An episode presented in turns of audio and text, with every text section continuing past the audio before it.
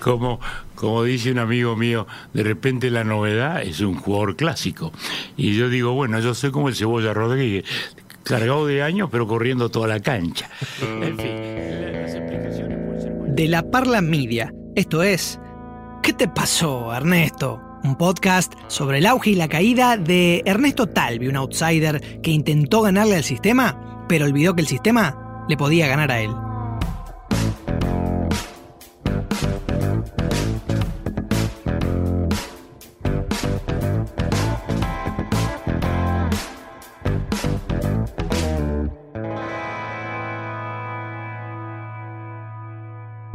Soy Nicolás Santo y este es el segundo episodio de la serie en la que te cuento la historia del paso de Ernesto Talvi por la política uruguaya, sus puntos altos y bajos, las victorias y las derrotas y los motivos detrás de una inexplicable salida en la cúspide de su popularidad que dejó mudos a 3 millones de uruguayos.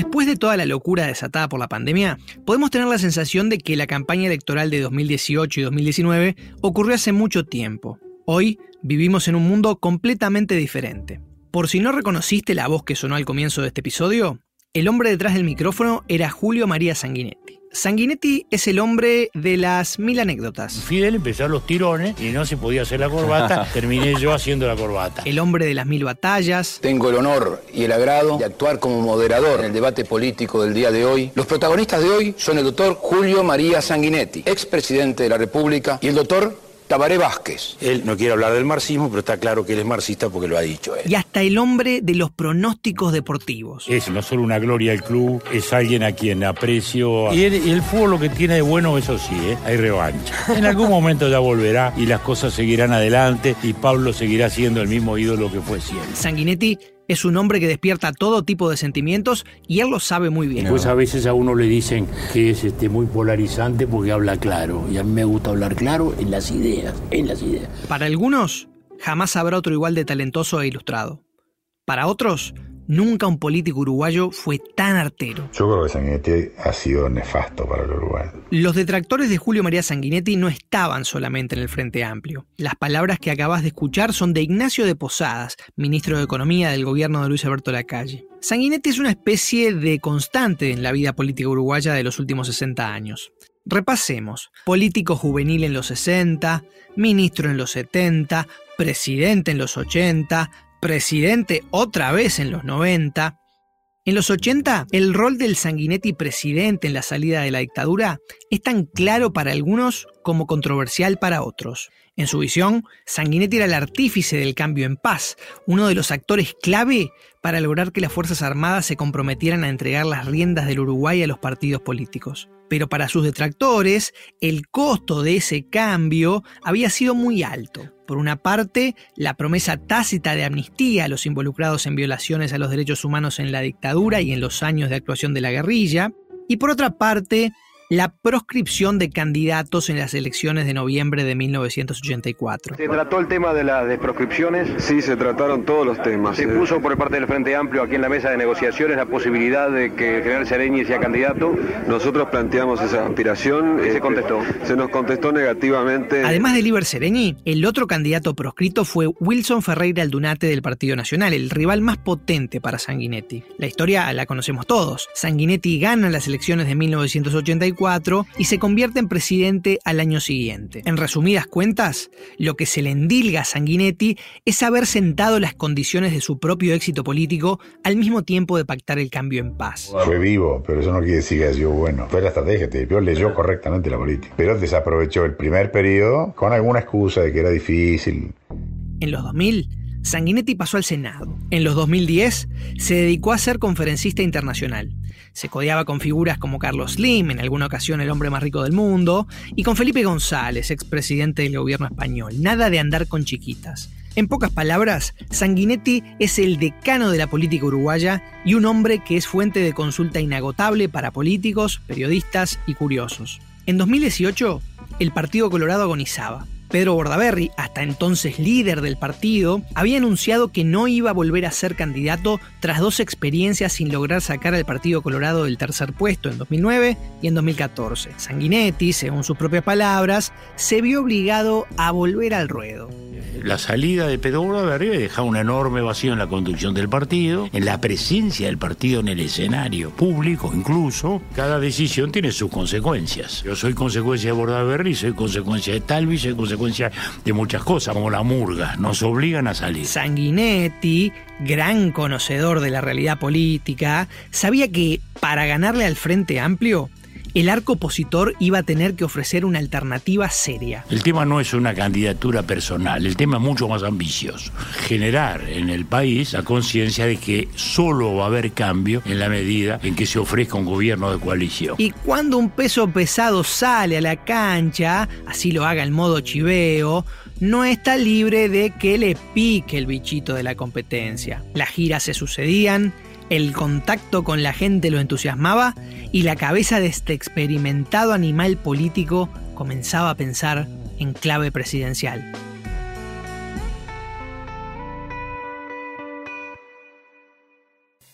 No lo reconocía públicamente, claro está, pero el tono empleado en ciertas apariciones mediáticas dejaba entrever que la idea de ir por la presidencia de la República por tercera vez le parecía cada vez menos alocada. Después de tres periodos consecutivos de gobiernos del Frente Amplio, en el Uruguay había una sensación de que quizás esta vez se podían alinear las piezas para que ganaran quienes entonces estaban en la oposición.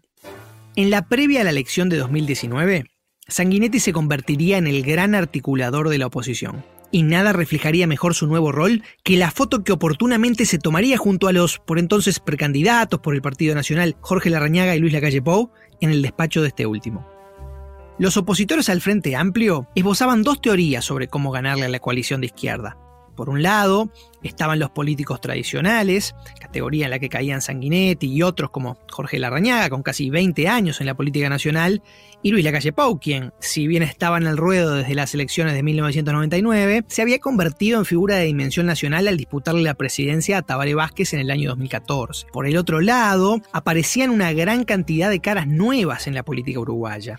Estos candidatos argumentaban que, para ganarle al Frente Amplio, se precisaba algo distinto, que los políticos de siempre no iban a poder derrotarlo.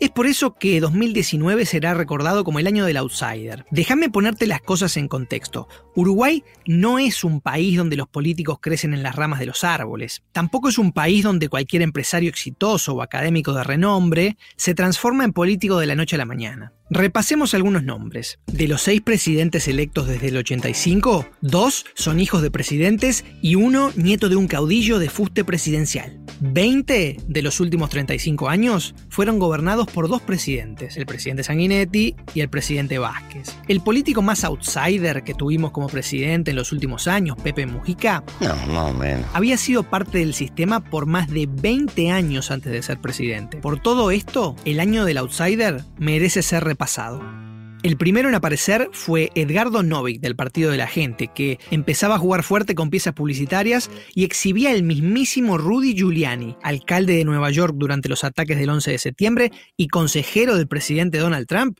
como su asesor en materia de seguridad. No sé si Giuliani se a Novik o Novik a Giuliani, pero sus carreras políticas acabarían en la ruina un par de años después. Mayor of New York City. Donald Trump is the agent of change and he will be the leader of the change we need. También salía a la cancha Juan Sartori, un uruguayo que había triunfado internacionalmente y se hacía un lugar en la agenda a fuerza de millones, selfies y propuestas que daban que hablar.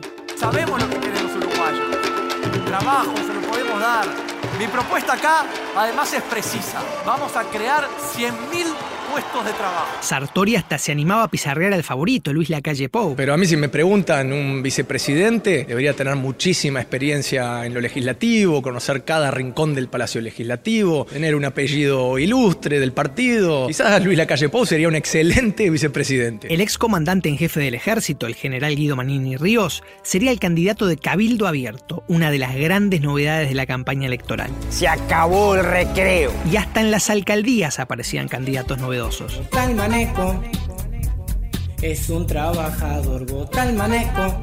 Y en el Partido Colorado aparecía el protagonista de nuestra historia, el economista Ernesto Talvi. Un, dos, tres, un, dos, tres, probando. Sí, probando. ¿Cómo estás, Ernesto? Bienvenido. Ernesto Talvi, bienvenido. Está con nosotros el economista Ernesto Talvi. Ernesto Talvi, Talvi, diputado. Ernesto Talvi, ¿cómo le va? Ernesto Talvi, gracias por estar, Ernesto. Un gustazo. Talvi, que hasta antes de lanzar su candidatura se desempeñaba como director de CERES, el Centro de Estudios de la Realidad Económica y Social, llegaba con la bendición del doctor Jorge Valle. El expresidente uruguayo había fallecido en 2016, pero antes de morir recorrió el país pavimentando el camino político por el que transitaría Talvi. Sanguinetti, el eterno rival de Jorge Valle, tampoco veía a Talvi con malos ojos al comienzo.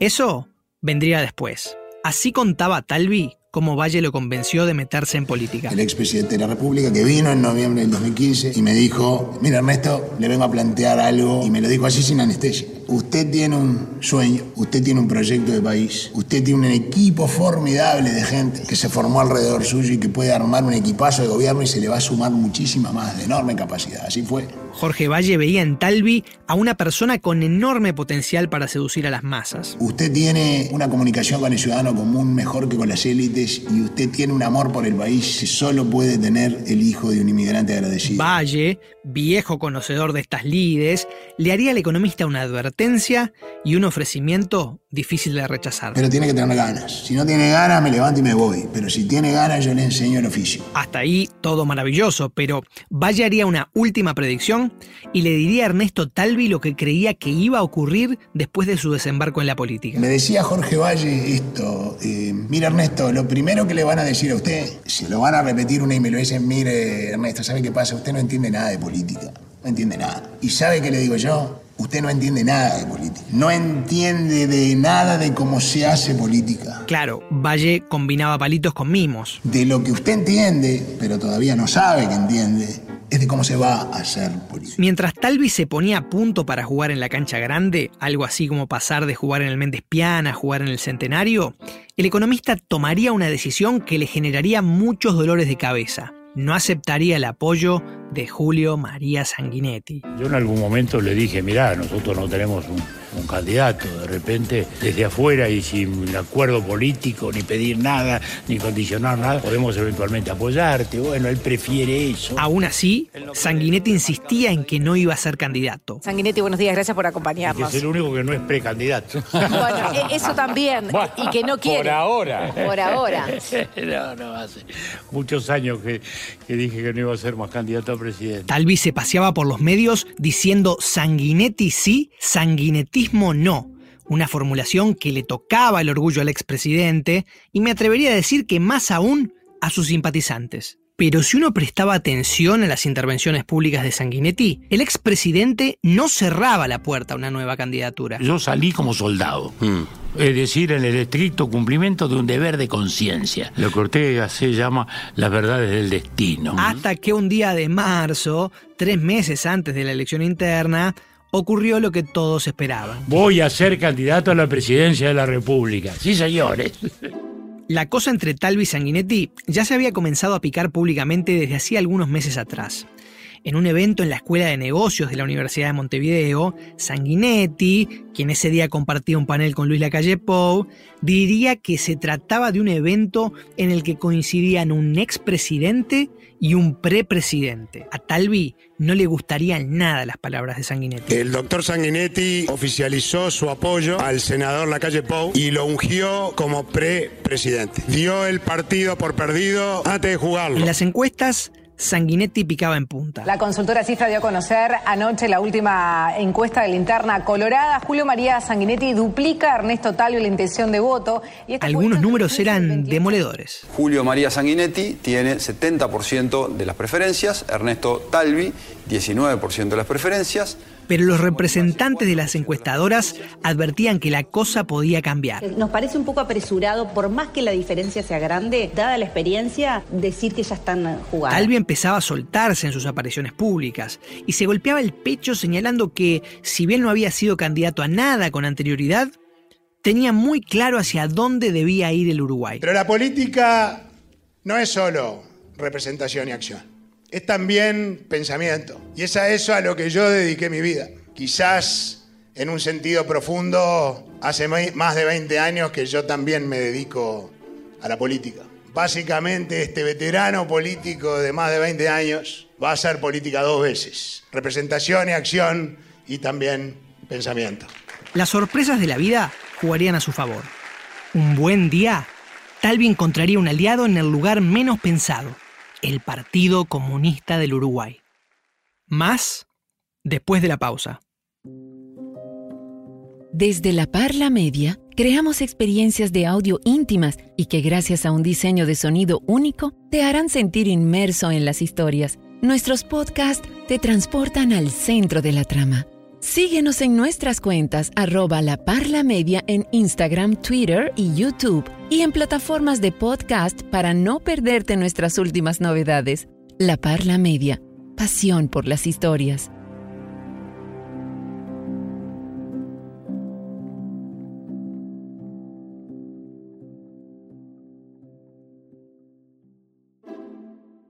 Después de rechazar el desafío de Oscar Andrade, uno de los precandidatos a la presidencia por el Frente Amplio, quien había invitado a Talvi a debatir, el economista advertiría que la movida mediática podría serle de gran utilidad para hacerse conocer y cambiaría de opinión.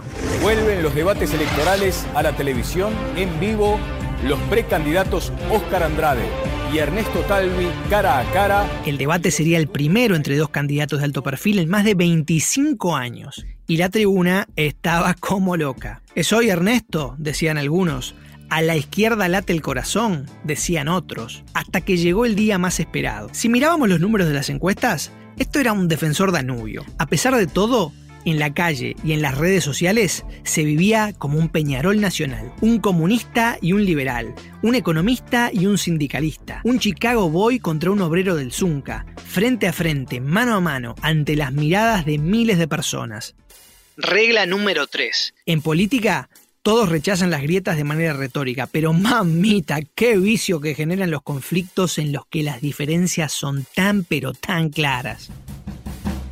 Durante el debate, moderado por el periodista Daniel Castro, Talvi golpearía donde había que golpear. Era un bollo administrar una abundancia que solo ocurre cada 70 años. Pero lo cierto es que en los últimos cinco años se terminó la suerte. Se terminó la suerte y el Frente Amplio tuvo que administrar la escasez. La movida sería un éxito y tanto Talvi como Andrade, que no estaban a la cabeza de las encuestas en sus partidos, le sacarían rédito. Más de 600.000 personas verían el debate. Talvi, envalentonado por ser ahora una figura más conocida, decía cosas que resonaban en mucha gente y comenzaba a desplegar artillería pesada en materia de propuestas. En economía. Vamos a poner a la economía de pie. Lo vamos a hacer poniendo en marcha la locomotora de nuestra economía, que es el campo. En educación. Necesitamos un golpe de timón histórico en la educación, una reforma bareliana. Y vamos a crear, sí, una red de 136 liceos públicos modelo. En materia de estrategia de inserción comercial del país. Nosotros vamos a terminar con la diplomacia de cóctel. Vamos por una diplomacia comercial a la neozelandesa y chilena. Vamos a tener una gran fuerza de venta desplegada a lo largo y ancho del mundo en oficinas comerciales para colocar productos uruguayos al mundo. En seguridad y vamos a ser los arquitectos de una seguridad de primer mundo, para lo cual precisamos policía de primer mundo, como la de las películas, pero no la de Hollywood, la de las series inglesas y danesas. Ah, Ernesto, sabes que estás en la justa. Qué buena que están las series policiales danesas, por Dios. Y por supuesto, si hablamos de frases de Talvi, no puede faltar uno de los talvicismos más conocidos. Vamos a trabajar para dejarle a nuestros hijos un pequeño país modelo como el que soñó y como el que construyó Valle Ordóñez. Uno de los aspectos innovadores de Ernesto Talvi, el candidato, era repetir estas frases con total precisión, una y otra vez. Llegamos a la política para trabajar, para dejarle a nuestros hijos un pequeño país modelo. Un pequeño país modelo. Ese pequeño país modelo hace tres Un mensaje consistente, disciplinado, message discipline, como le dicen en Estados Unidos. Una innovación en la política uruguaya de los últimos años, en la que, si bien los políticos repetían consignas, con frecuencia eran más espontáneos que disciplinados. Como quien tiene un par de zapatos nuevos que le apretan y cuando llegas a la casa te saca los zapatos. ¡Ah, qué alivio! Ese es el poder, sí. Un país como el nuestro es imprescindible que tenga un Estado fuerte, y que haga mucha cosa, porque si no es una hoja al viento. Talvi también se valdría de otra arma no convencional para políticos de su edad en la guerra comunicacional, el Twitter. Twitter no es para mí. Y lo usó de una manera que marcó la cancha desde el comienzo. Tres días antes de la elección interna, por ejemplo, Talvi tuiteó. Yo, Ernesto Talvi, prometo crear 300.000 puestos de trabajo, triplicando la mezquina oferta de Sartori de solo 100.000. También prometo hacer todas las calles embajada y regalar bizcochos las tardecitas de domingo. Tremendo plan de gobierno el mío. Sobre las últimas semanas de la campaña, Talvi recortaría la diferencia con Sanguinetti, quedando a tan solo unos pocos puntos porcentuales de distancia del expresidente hasta que finalmente llegaba el día de la elección.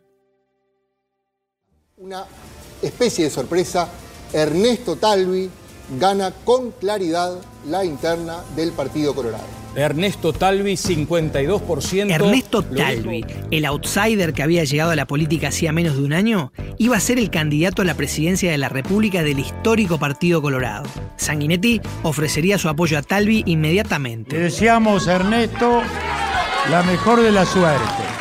Él ahora tiene la mayor responsabilidad. Nosotros, cívicos soldados de la causa republicana del partido, acá estamos para servirnos. Adelante.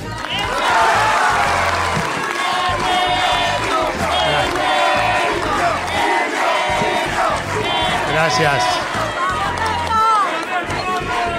Eh, muchas gracias. En su discurso, Talvi llenaría de elogios a Sanguinetti. Quiero felicitar y agradecerle al doctor Sanguinetti por la patriada. Cuando el partido parecía en vía de extinción, salió a la cancha y salió a morderla y fue uno de los grandes responsables de que el partido vuelva a la vida y de que hoy estemos aquí festejando nuestra resurrección y las posibilidades que vamos a tener en octubre. Renovamos nuestro compromiso, dejar atrás el paisito con minúscula en diminutivo y trabajar para construir un pequeño país modelo, un país de primera de verdad. Muchas gracias.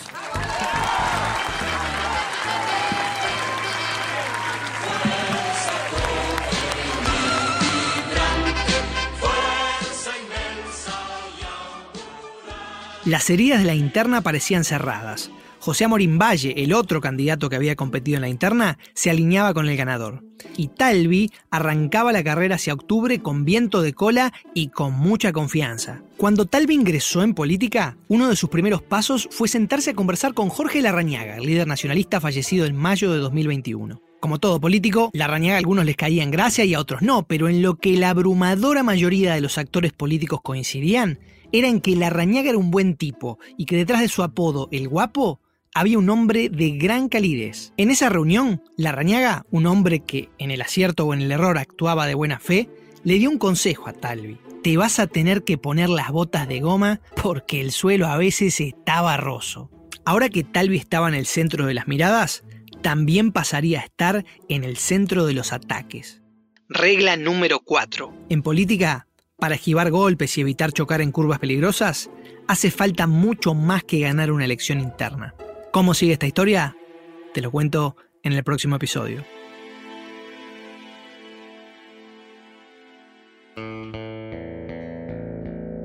¿Qué te pasó, Ernesto? Es una serie original de La Parla Media creada por quien te habla, Nicolás Santo y Álvaro Caso Bello. La idea original es de Nicolás Santo, supervisión de guion e historia de Álvaro Caso Bello. El diseño de sonido y la edición de audio estuvieron a cargo de Conrado Hornos. La cortina musical de apertura la creó Nacho Villalba, El Villa. La música original fue elaborada por Nacho Villalba y Nacho González Napa. La identidad visual estuvo a cargo de Gonzalo Aro. Imitaciones a cargo de Javo Machado. El asesoramiento legal lo brindó el doctor Matías Jackson. La producción de este podcast consultó un gran acervo de materiales abiertos y disponibles al público en torno a los hechos y personas involucradas en esta historia. Las referencias a estos materiales las podés encontrar en las notas del episodio. Soy Nicolás Santo y te espero en el próximo episodio de ¿Qué te pasó, Ernesto?